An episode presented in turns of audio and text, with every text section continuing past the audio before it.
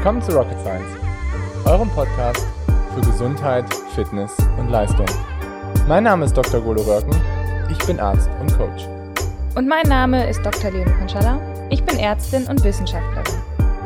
In diesem Podcast wollen wir euch die neuesten wissenschaftlichen Erkenntnisse näher bringen und euch zeigen, dass die Verbesserung eurer Gesundheit und Leistung keine Raketenwissenschaft ist.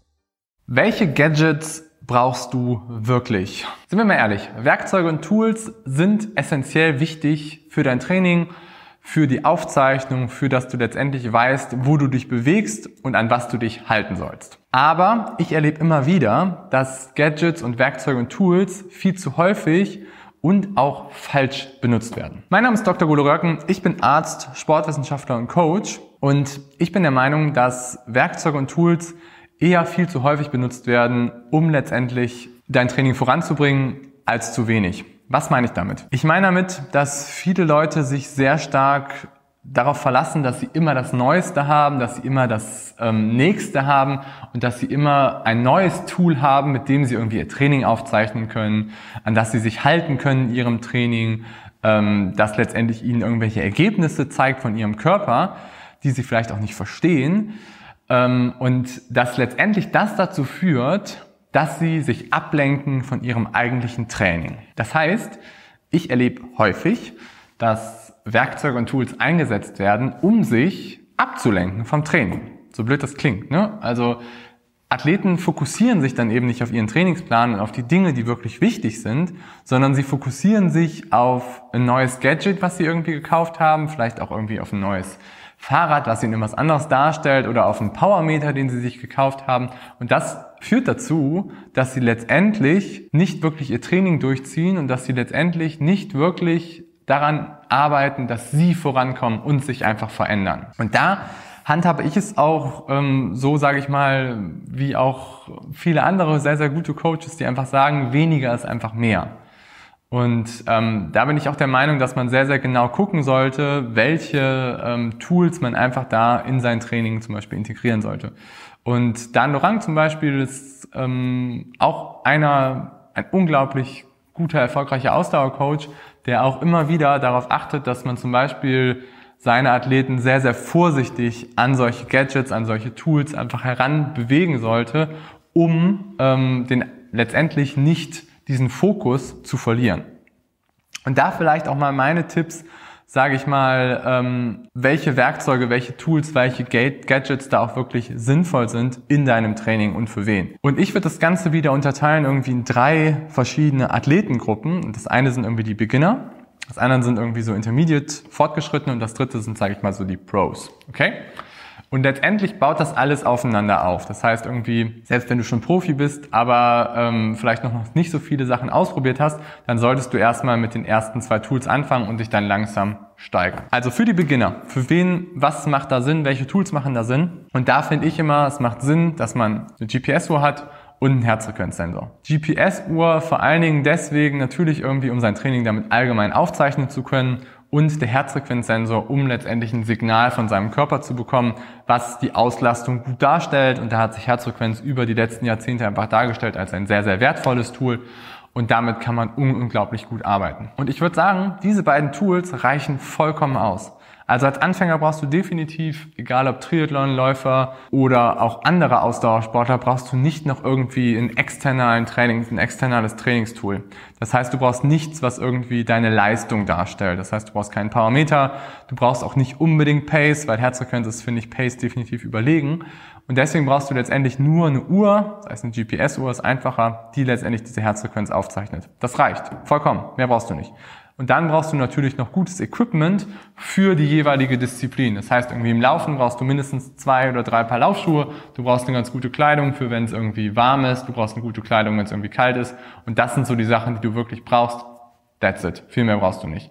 Als Radfahrer brauchst du halt irgendwie ein Fahrrad. Das kann aber auch ein alter Stahlrahmen sein von deinem Papa, womit ich zum Beispiel Triathlon angefangen habe. Oder du kannst dir auch ein einfacheres Fahrrad kaufen, das irgendwie im Bereich von weiß ich nicht, unter 1000 Euro, unter 2000 Euro liegt.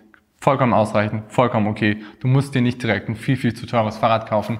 Weil letztendlich, dadurch, dass du eine Athletenstory hast, dadurch, dass du dich da auch weiterentwickelst, können sich auch solche Dinge verändern und vielleicht passt das Fahrrad, was du dir jetzt kaufst, einfach später gar nicht mehr so gut, einfach auch zu dir. Okay, gut. Gehen wir weiter zu dem Intermediate, also ich sag mal zu dem Fortgeschrittenen.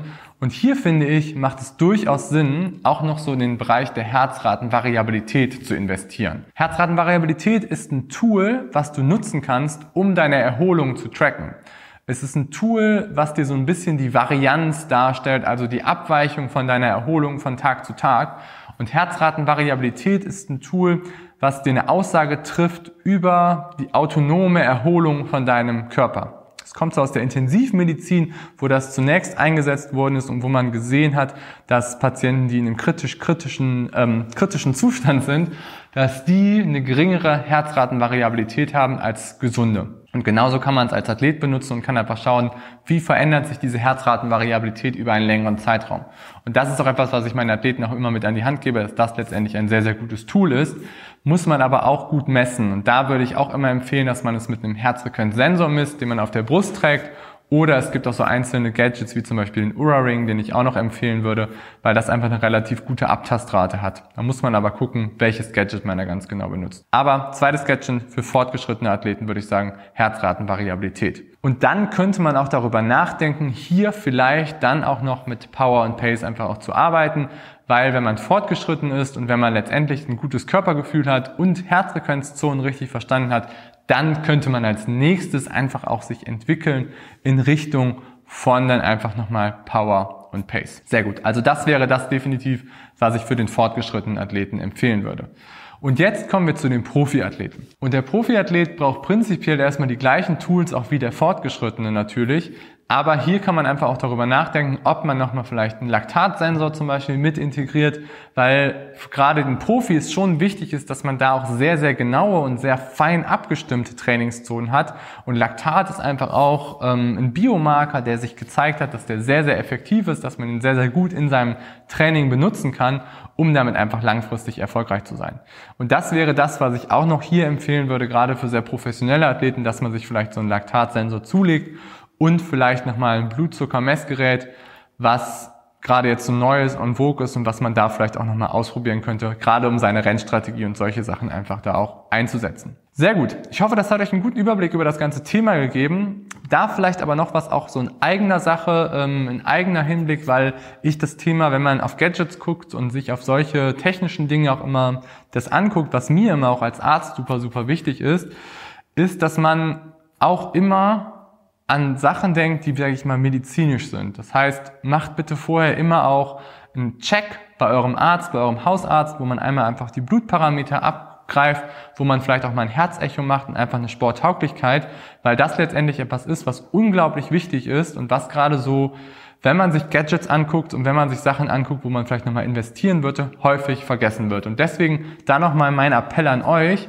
macht bitte solche Dinge auch und denkt da auch immer an eure Tauglichkeit und dann einfach, wie gut einfach da auch so eure Vorsorge ist. Perfekt, sehr gut. Ich hoffe, euch hat das Video gefallen. Wenn euch das Video gefallen hat, lasst mir gerne ein Like da, abonniert den Channel und schreibt mir auch gerne was in die Kommentare. Wenn ihr noch irgendwelche Gadgets habt, wo, wo ihr noch irgendwie Input von mir zu haben wollt, schreibt das super gerne in die Kommentare. Bin gerne bereit, auch noch ein bisschen Input zu geben.